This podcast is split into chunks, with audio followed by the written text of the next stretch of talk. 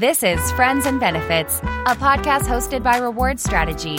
And you may have guessed it, they're friends and benefits.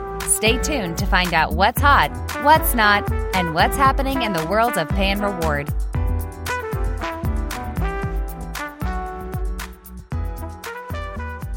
Hello, everyone, and thank you for tuning in to the latest episode of the Friends and Benefits podcast with myself, Jade Burke, Deputy Editor of Reward Strategy. I'm pleased to share that our guest today is Sarita Brown, Group Chief People and Communications Officer at Virgin Money. And the banking and financial services brand is part of Richard Branson's Virgin Empire and is recognised for its efforts to drive more equality with its enhanced employee benefits package, which we'll be coming on to very shortly. But I just want to say welcome, Sarita. Thanks for joining us. How are you today? I'm good. Thank you for the warm welcome. You're very welcome. I'm really, really thrilled to have you on board for the latest episode. But yeah, I wanted to kick off with asking you how you came to work in the people space.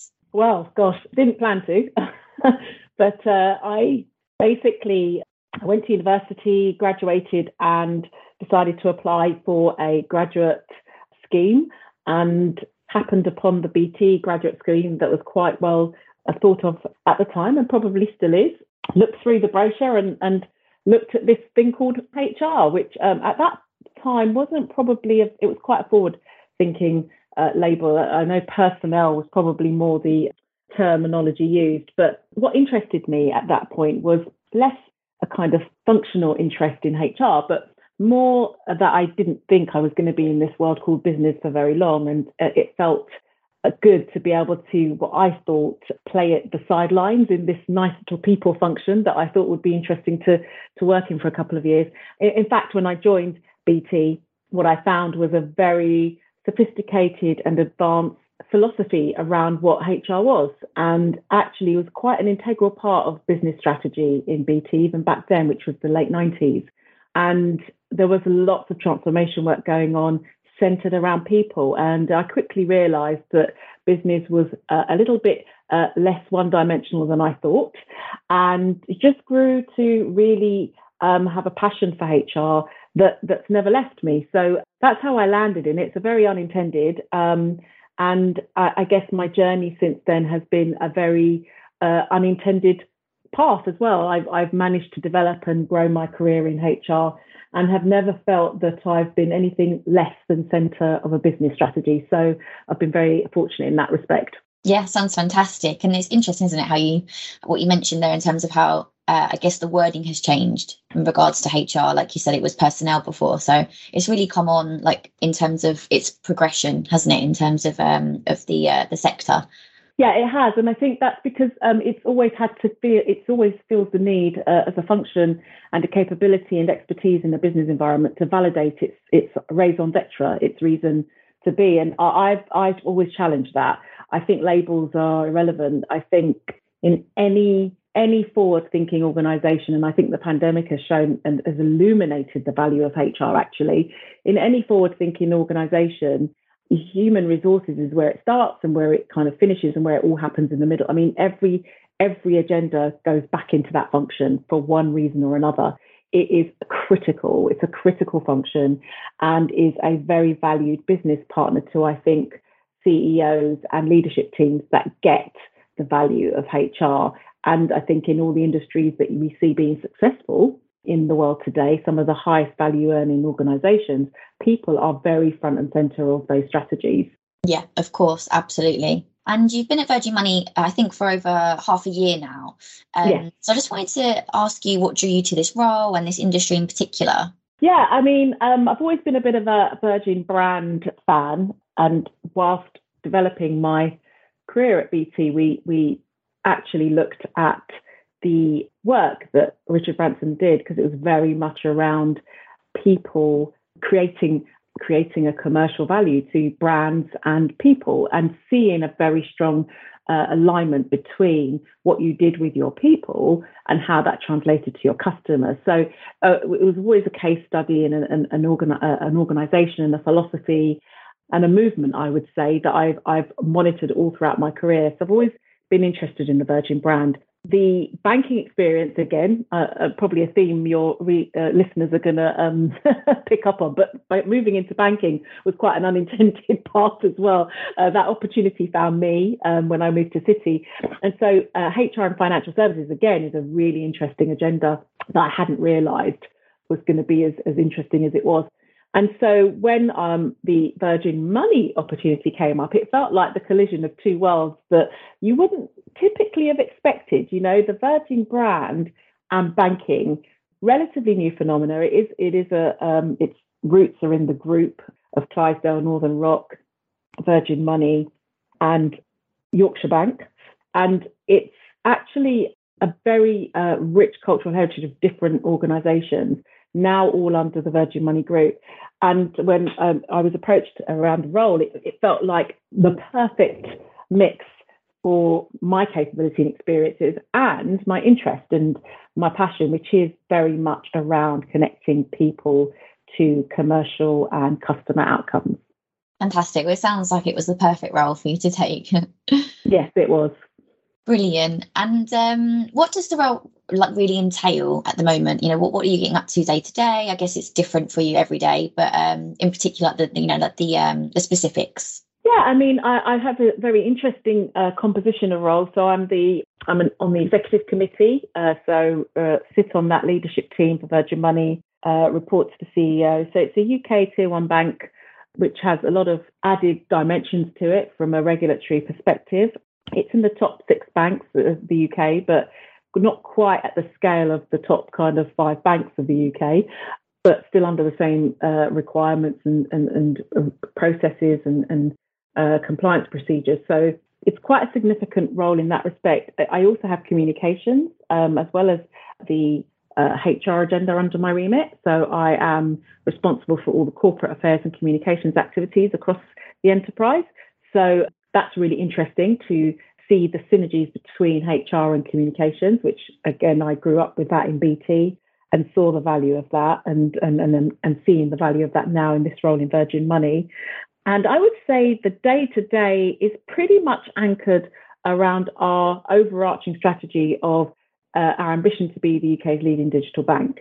And that's a big statement um, because banking, I think you, uh, your listeners will know, has, has evolved tremendously, not just because of the pandemic, but I think before that, to uh, having a different relationship with customers around how they manage their money, uh, especially using digital platforms and having digital experiences. And so we've been doing a lot of work in, in uh, HR and communications to understand how do we create the right capability in the organization and, and, skills in order to be able to deliver against that agenda.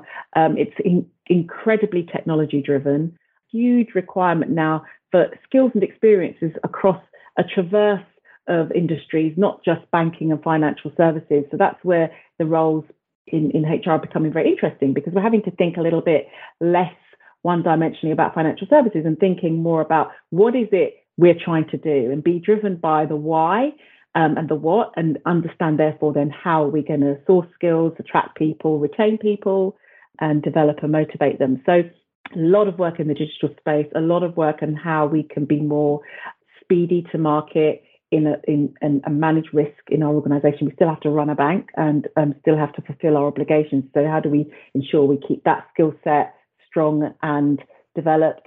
And then um, I guess the other aspect is uh, which is, is increasing uh, in many organizations and companies I know, is the whole ESG agenda. So, how is the work we're doing integrated into that philosophy of how we present to the external environment and commit to those areas around, you know, creating better, uh, managing climate risk, creating um, a much more connected agenda with, you know, social issues and, and how do we support our economies locally as well as nationally. So there's a whole agenda there that we support in HR directly and indirectly with our business partners.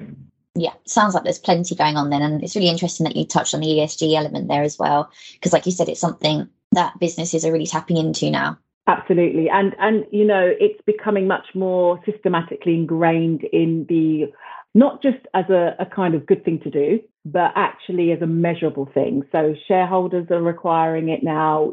There's a lot of focus on this in in how is it turning up in the way an organization is um, managed, is scorecards measured, how it can also uh, link to the results and drive higher performance. So drive higher performance, but also be very mindful of how you are doing that. So it's a very, it's got strong ethical roots, but I also think it's just becoming good business. Yeah, absolutely. Couldn't agree more. Definitely. And um, I know you've mentioned that you've worked in in banking for quite some time. And then obviously you've got telecoms as well. But I just wondered how each of those industries differ in terms of the people function. I mean, are they all very similar, or is there quite stark differences in terms of how you manage people? Yeah, I mean, I am uh, I'm definitely of the school of thought in this space when people talk about HR roles, when they say, oh, you know, a person's not really had banking experience or they've not really done comms, they've not done, done retail. It's a complete farce um, and a myth. People are people, and the the most adept and talented HR professional can, can cross any industry because actually at its core, and I'm going to be deliberately simplistic because I do believe this is, is this is true.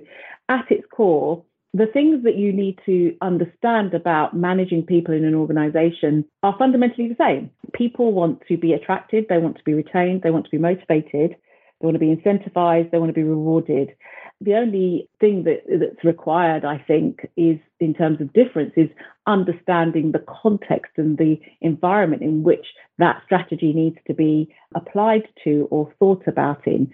But for the most capable uh, HR professional, you can learn that. I mean, it's not going to take um, a lifetime. Uh, you can learn about industries and context. And actually, learning agility is very important for HR because if we don't keep ourselves uh, continually developed, then we can't be ahead of the needs of our business. So I'm a big fan of cross industry expertise, and I have.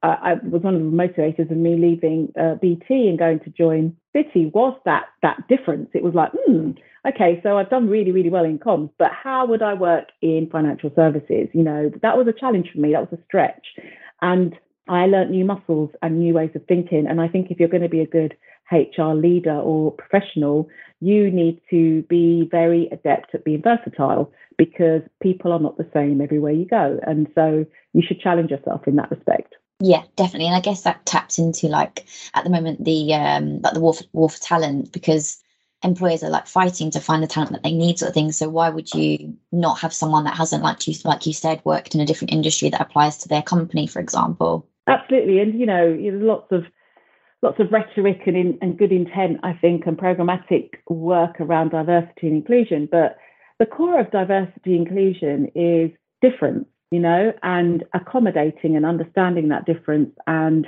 attracting that difference. And you you get it's not just at the level of you know how we perceive that in a traditional sense. Often you find diversity and inclusion by going into different places. yeah. So if you continually keep your sourcing channels into the vertical that you're in, you're probably going to get the same of everything you've always had. And also, when you get different um, perspectives, skills, and experience, you will find natural diversity. And I've seen it proven in the work we've uh, done at Citi, where I led a lot of work around this space in the talent acquisition area. It, it, it was I actually got led not by the characteristic, the protected characteristic, but actually just by thinking differently about where to go for talent and then just by default finding diverse talent in terms of protected characteristics. So I think we just have to flip that whole inclusion agenda on its head a little bit and just do the right thing, which is keep yourself open to very different profiles of, of people. Yeah, of course. And um, I would ask uh, your thoughts on I think it was last year that Virgin Money announced that from day one of employment, employees will have access to equal family leave and 30 days holiday. So, why was this introduced in particular? What what made you, I guess, launch this initiative? You know, kind of similar to what I've been saying. I think this this approach was really preempting what a lot of people are already are now starting to realise, which is that talent votes with its feet. You know, and you have to read the signals in your environment to understand what's the next need in the, the the talent and people space you know what are the things that we're going to have to think about in order to remain relevant and attractive to people whether it's in our organization already or externally and people's lives have changed irrevocably, uh, not just because of the pandemic. They were changing and evolving before that. You know, parent the, the role of parenting was becoming much more uh, liberally applied. You know, parenting isn't just your traditional stereotype of a woman having a child. It's parenting is now becoming a much more broader proposition, and there are very uh, non-traditional ways of parenting um, and caring for people, not just children, but elderly parents. And people are demanding now, they are voting with their feet. They're, they're selecting employers based on how can I continue to work, continue to be effective and high performing, and accommodate the needs of my life. And I think the the thing we, we looked at in Virgin Money, we surveyed people externally and internally, was that people wanted to be in the driving seat of that process. They wanted to determine how best they could work and how to uh, create alignment with those personal and professional worlds in their lives. So the policies that we've designed have been designed organically from um, an outside in perspective rather than an inside out, which is what a lot of organizations do. They think about what is what can we do and what do we need. And actually Virgin Money, we, we put that in its head and said, no, actually what do people want? because by by evolving our philosophy as far as we could to cater for a kind of consistent theme of what people would want, we would remain attractive to the very best talent out there. And the philosophy around this stuff is that it's democratizing the ability for people to continue to work. Because oftentimes you know we create social and economic exclusion by the fact that people can't continue to grow their careers because they've got family responsibilities or they may have been the breadwinner and now no longer can be the breadwinner. And and we wanted to also create a much more democratized working philosophy um, that was open to anybody from what how, however you may describe yourself. Uh, and as we know people are choosing to identify and describe themselves in different ways. And some of the terminologies and labels and policies uh, create exclusion by default. So all of these things contributed to the, the, the approach that we we've labelled a life more virgin, which is more than a program and initiative. It is our approach to what working at Virgin Money means and how it can also impact customers as well because of the engagement we hope it will foster with our people.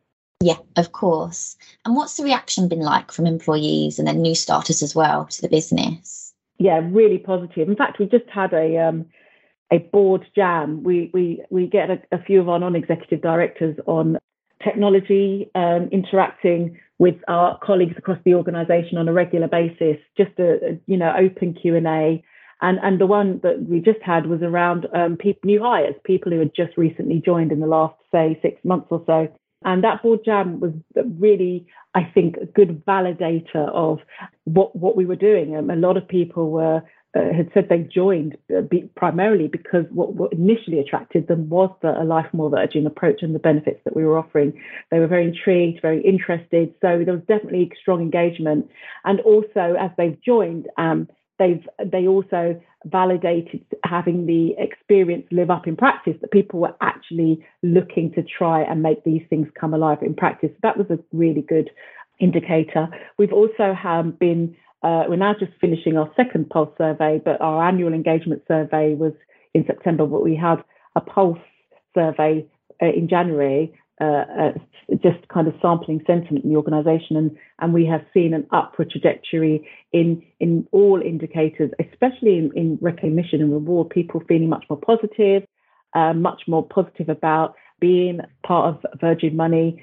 And our next pulse survey, which is just about to close, is also indicating a, a, a continuation of that engagement. So um, it's been received well. I would say the challenges because nothing's perfect. The challenge is when you do something as bold and as um, leading edge as this, is that you have to help people understand how to land it because you know many parts of our organisation, given the heritage and journey of um, how Virgin Money has come about, ha- have very traditional ways of working. So uh, this empowerment theme that which is very much a core part of a life more virgin which says you know here's the parameters here are the kind of guardrails, but actually, what you do inside that is down to you to determine with your team, your peers. You know, we we we we give you the kind of rules of the road, but you have autonomy in how you may want to apply that. So, you know, your hours, your working hours, you could you could easily work a four day working week here at Virgin Money,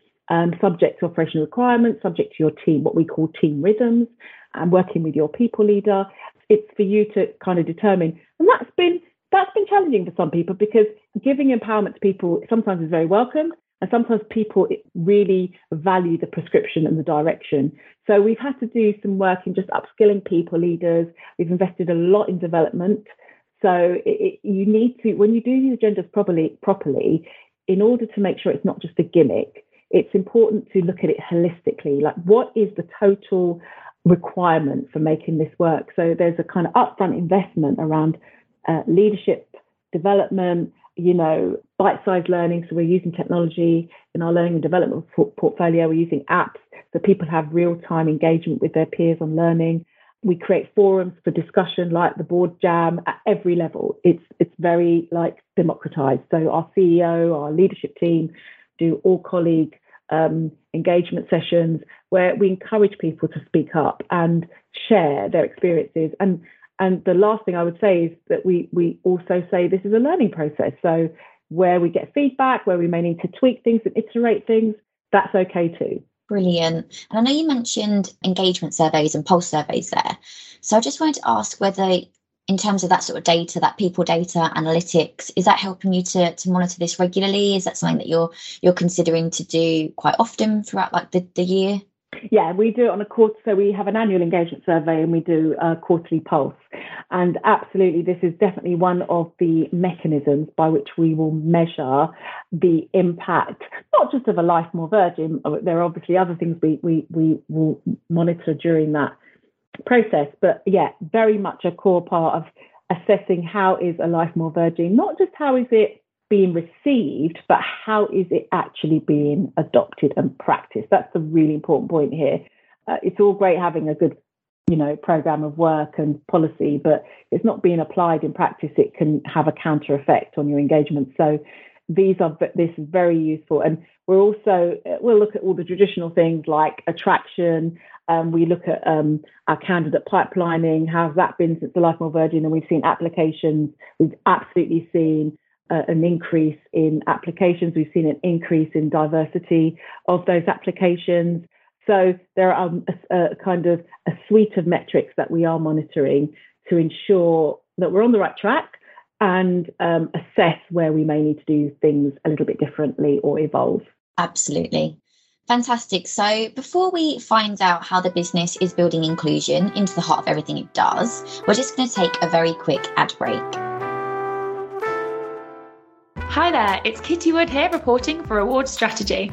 I want to let you know that the Payroll and Reward Conference, held in partnership with the Payroll Centre, is coming around quickly, taking place on the 8th and 9th of June at the Chelsea Harbour Hotel. On the day, topics that will be discussed include international payroll, the gamification of rewards, how to manage a global workforce, and whether women are being left behind on financial rewards. Some fantastic speakers will also be appearing across the two days from brands such as Stella McCartney. Find the full agenda online. We hope to see you there, but for now, let's get back to listening to Friends and Benefits. And we're back after that quick break. So I know I mentioned we're going to discuss inclusion, but before we get into that, Sarita, I just want to speak about your role quickly because I know we've, we've discussed that obviously it comprises communications, but how does that really cross over into people in HR? You know, how, how do they align? Um, I think it's um, it, it's it's pretty simple if you have a very integrated people strategy into your business strategy because you know communications and, and corporate affairs are about how you engage with the people that your business either has to manage deliver a service to engage with in terms of stakeholders like regulatory bodies government bodies you know. So actually comms is all about people uh, in in its essence but more about how do those how does the the business interact with those target groups and in and how do we create a fluency of virgin money purpose and our strategic and business um, ambitions and, and objectives? And how does that translate at every layer of the organization in the interactions we need to have, be it with shareholders as part of our annual results, be it with colleagues in terms of internal um, culture work and engagement work, um, and keeping um, them abreast of what's happening in that macro framework, as well as customers. You know, how do we communicate with customers when there are needs, when there are good things to communicate? And obviously, in the world of social media, it, it is very people centered. It is a people centered environment. So there is huge crossover. And working in an integrated fashion means you see less the difference and more the alignment.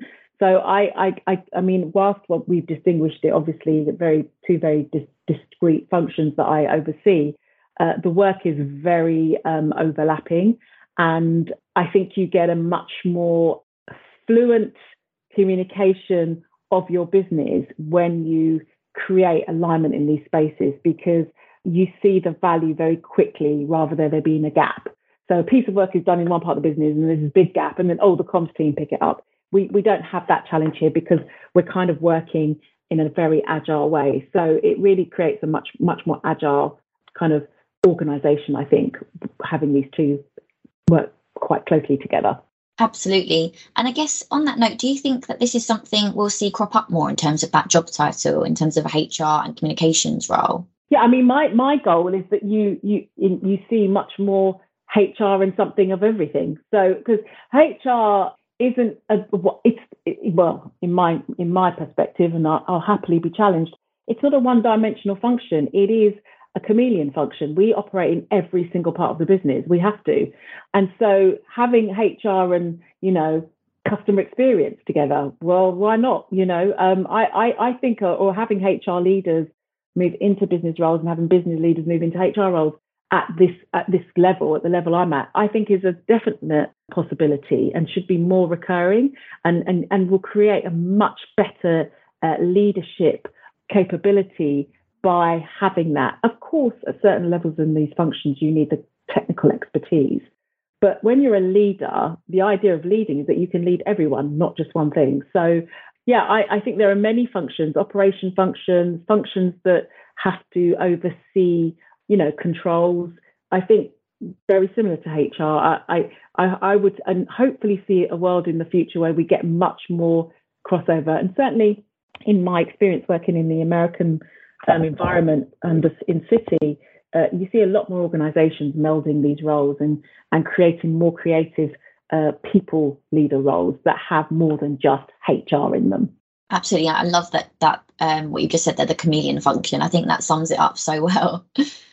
yeah, and finance is similar, by the way. I think finance. I was talking to our CFO the other day. He and I were talking. I was like, you know, we're probably the two functions. The control functions have this very, I think, unfair image. You know, risk, finance, HR, compliance, legal, all of these functions, that they just work in this silo. But actually, they are the part of the business that has to work across the business. They don't get a choice to just be in one area. If you have a very forward thinking uh, organization, those functions traverse every part of the business. They need to know every part of the business. I grew up, BT was very early leader in this space, but I grew up having to know my business, not just HR because how am I going to apply really effective people practices? So good HR functions know every part of the business, and I don't see a reason why you can't cross fertilize that skill. Of course, that t- makes total sense, definitely. And just keeping on the on the job title side, something we've noticed is a bit of an emergence of titles that read inclusion and diversity rather than diversity and inclusion in that order. So I just wondered, with that in mind, what do you think should come first? You know, should it be diversity and inclusion, or should it be inclusion and diversity, or you know, do they just need to go hand in hand? Uh, I, I would rather the outcomes. I'd rather everyone focus on the outcomes. So uh, less the inputs is my my my immediate answer. I think there's far too much nasal gazing on inputs in this agenda. Far too much focus on what we can do to create an outcome rather than creating the outcome. And the world I live in would just have inclusion because by default it should work for everybody not just a few or the many. And I think that's where we're at at the moment with this labeling nomenclature issue uh, that you've highlighted is that people are like, oh, what comes first? I think in the world we're in, in at the moment, it's a diversity led agenda because it it's not a level playing field. That's the bottom line. And it doesn't matter what one people want to say about, oh, but you, you know, you're proactively focusing on this and not targeting that. The bottom line is if you're happy with the inequality that exists in an organization, then yeah, you're going to say that if you're okay to tolerate the status quo, because the status quo is not equal. it is not inclusive, and it only affects a disproportionate level number of people in a certain protected characteristics and features. So you have to address that. You have to create a level playing field. And it's only when you've addressed that can you start being inclusive. Okay. Um, and that's inclusive, but inclusive is the goal, you know, and the, the real nirvana is that it's just a core part of everybody's job and that there isn't this need for a separate area, that you are just doing the right thing and creating access and equality of opportunity to anybody and you get the best people for the job. That's what I try and do.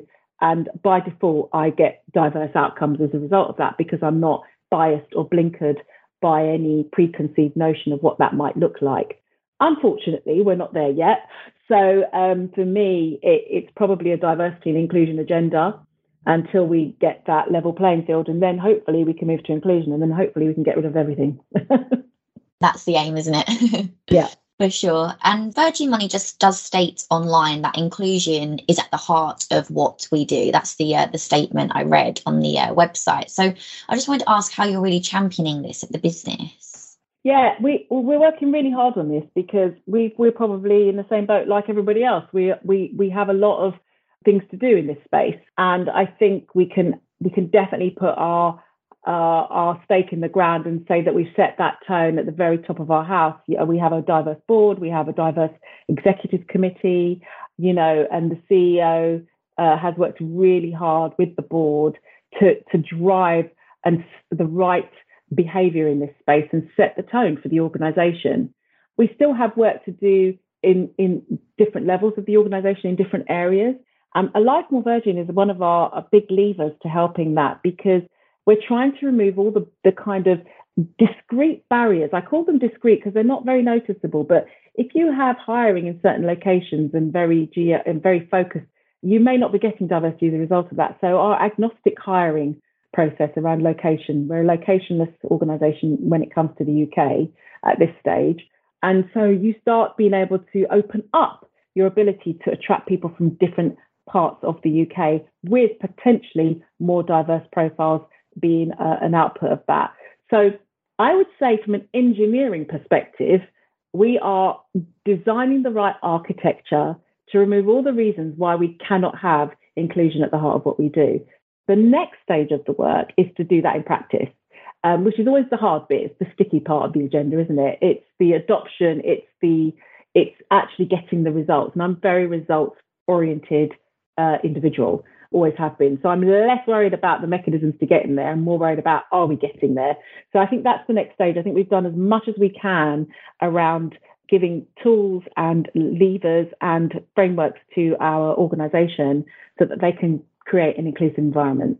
The next work piece of work, which is the harder muscle to exercise, is okay, now we have to make it an inclusive organization and we are going to be monitoring that. And we've actually stated um, diversity targets in our annual report and accounts. So we're very transparent about that.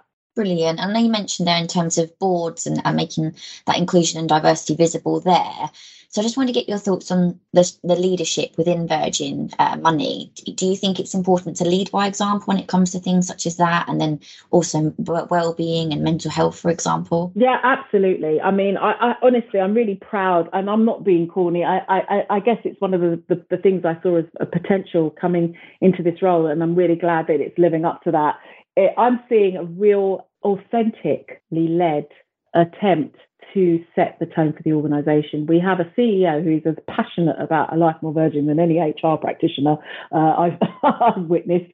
Um, he completely role models it. He posts on social media his flexibility, um, how where he's working, his ability to incorporate that into his. his he has a pet, uh, a dog, and he's very much about setting the tone to say give because you know organisations sometimes need permission from their their leadership, and so we have a very we've got a good CEO. Our board, you know, we have board meetings that can be attended in person. That can we have technology. We use technology very democratically across Virgin Money. So board meetings have people virtually attending. So we are ensuring that the philosophy we're uh, allowing our people to take advantage of is absolutely taken advantage of by our most senior leaders so that they almost set that kind of they show by example what is possible and, and give a kind of unspoken permission to the rest of the organization, which is needed in, in corporate environments. It's, it's just a natural, I think, human behavior. Now, it gets tricky when you, you get into the real detail of stuff. So, uh, one of the things we we do well-being days. We've offered five additional well-being days in addition to everything else that we offer around leave. And you know, it's making sure people use the well-being days. And again, we've had colleagues from all over the organisation posting on LinkedIn about their experience of being able to use a well-being day. And these things have a, vir- a viral effect. You know, people now take that on and think, oh, okay, well, that's a nice thing to do. And making sure people use it for the right things. So, no, you shouldn't really use it to compensate for something you can use annual leave for. It's about well-being. It's about switching off. It's about maybe not even being with your family, maybe just being with yourself. So we are allowing people to organically share their own experiences in order to give people their own permission peer to peer about what they do with the, these mechanisms and not and not creating i think an an artificial uh, benefit which sometimes can be the case with when organizations don't do this stuff properly yeah absolutely and like you said it's it sets that tone doesn't it and and and other people will follow suit which is fantastic to see and hear so finally i just wanted to wrap up by asking you what you'd be doing if you weren't in the people profession I have a big passion for reading and writing, and um, in fact, I do lots of writing. Um, so I would be a writer. I would call myself a writer now, but that would be the thing I would do full time. Definitely, it's quite a nice therapeutic way, isn't it? And to, to yeah. spend like your evenings, for example. yeah. Fantastic. Well, that's about all we've got time for, Sarita. I just want to say thank you so much again for joining me on this latest episode. It's been been a real pleasure to have you on on this uh, episode today. Thank you so much, Dave. No problem at all. So I just want to remind everyone we'll be back with another Friends and Benefits very soon. In the meantime, you can listen to some of the past episodes featuring brands such as Royal Opera House, Bettys and Taylors, and Wahaca Online. But thank you all for listening once again.